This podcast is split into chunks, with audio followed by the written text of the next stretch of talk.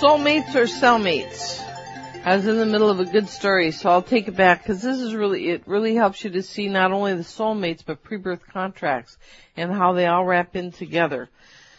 So you've got this couple that have been together in past lives as spouses. And they don't want to let go of each other. And they don't want to let go of each other, but it is time. And so their higher self set this up for them to let go of each other because it's time.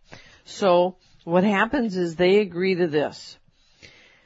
Bill, the father, agrees to have Dave, the son. Now these before have been spouses together and they have to let go of each other. So they agree that they're going to come together, only they're not going to be spouses this time. Bill's going to be the father and Dave's going to be the son. Now, Bill realizes that he needs to learn, he wants to be a teacher in this lifetime about teen depression to help others learn about that. And Dave says, well, this is going to be really hard to separate from you. And, so I will come in and be your son. And because we're separating, I'm going to end up going into severe teen depression.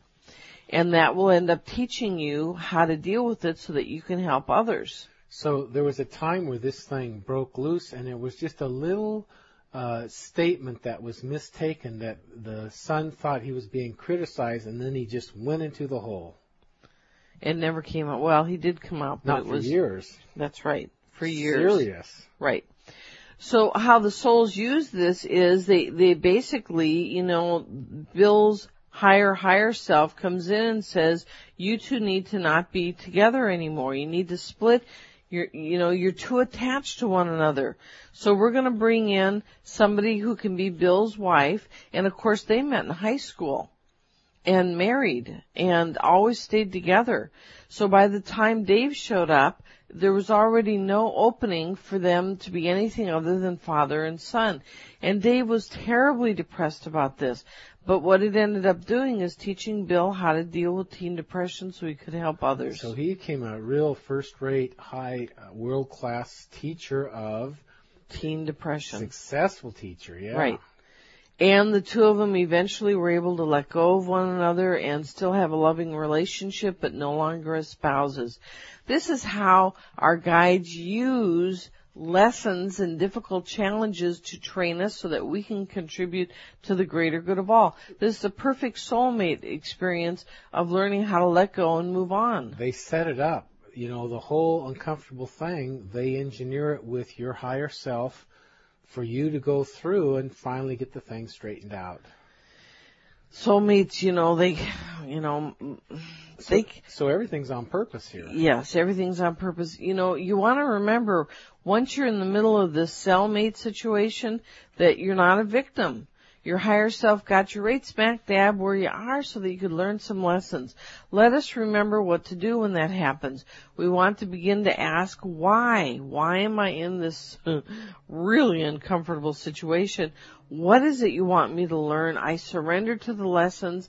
I will learn them so that I can move on to learn something else and perhaps eventually get into grace. Isn't that where we're all going? We all get there eventually, don't we? I hope so. We've certainly had our day of lots of rugged lessons, but it's worth it.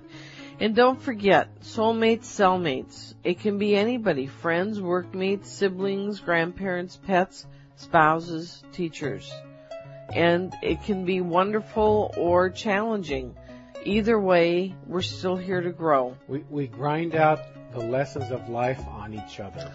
Don't forget to catch us Tuesday, Wednesday, Friday, Saturday, Mondays 2, 7 p.m. Pacific, 10 p.m. Eastern, right here on CRN, Soulmates or Cellmates. Just don't forget there's always lessons involved for all of us. Figure out what yours are, learn them, and move on. We've come to the end of our show. That went fast, didn't it? Are you here? I'm here. A little wobbly.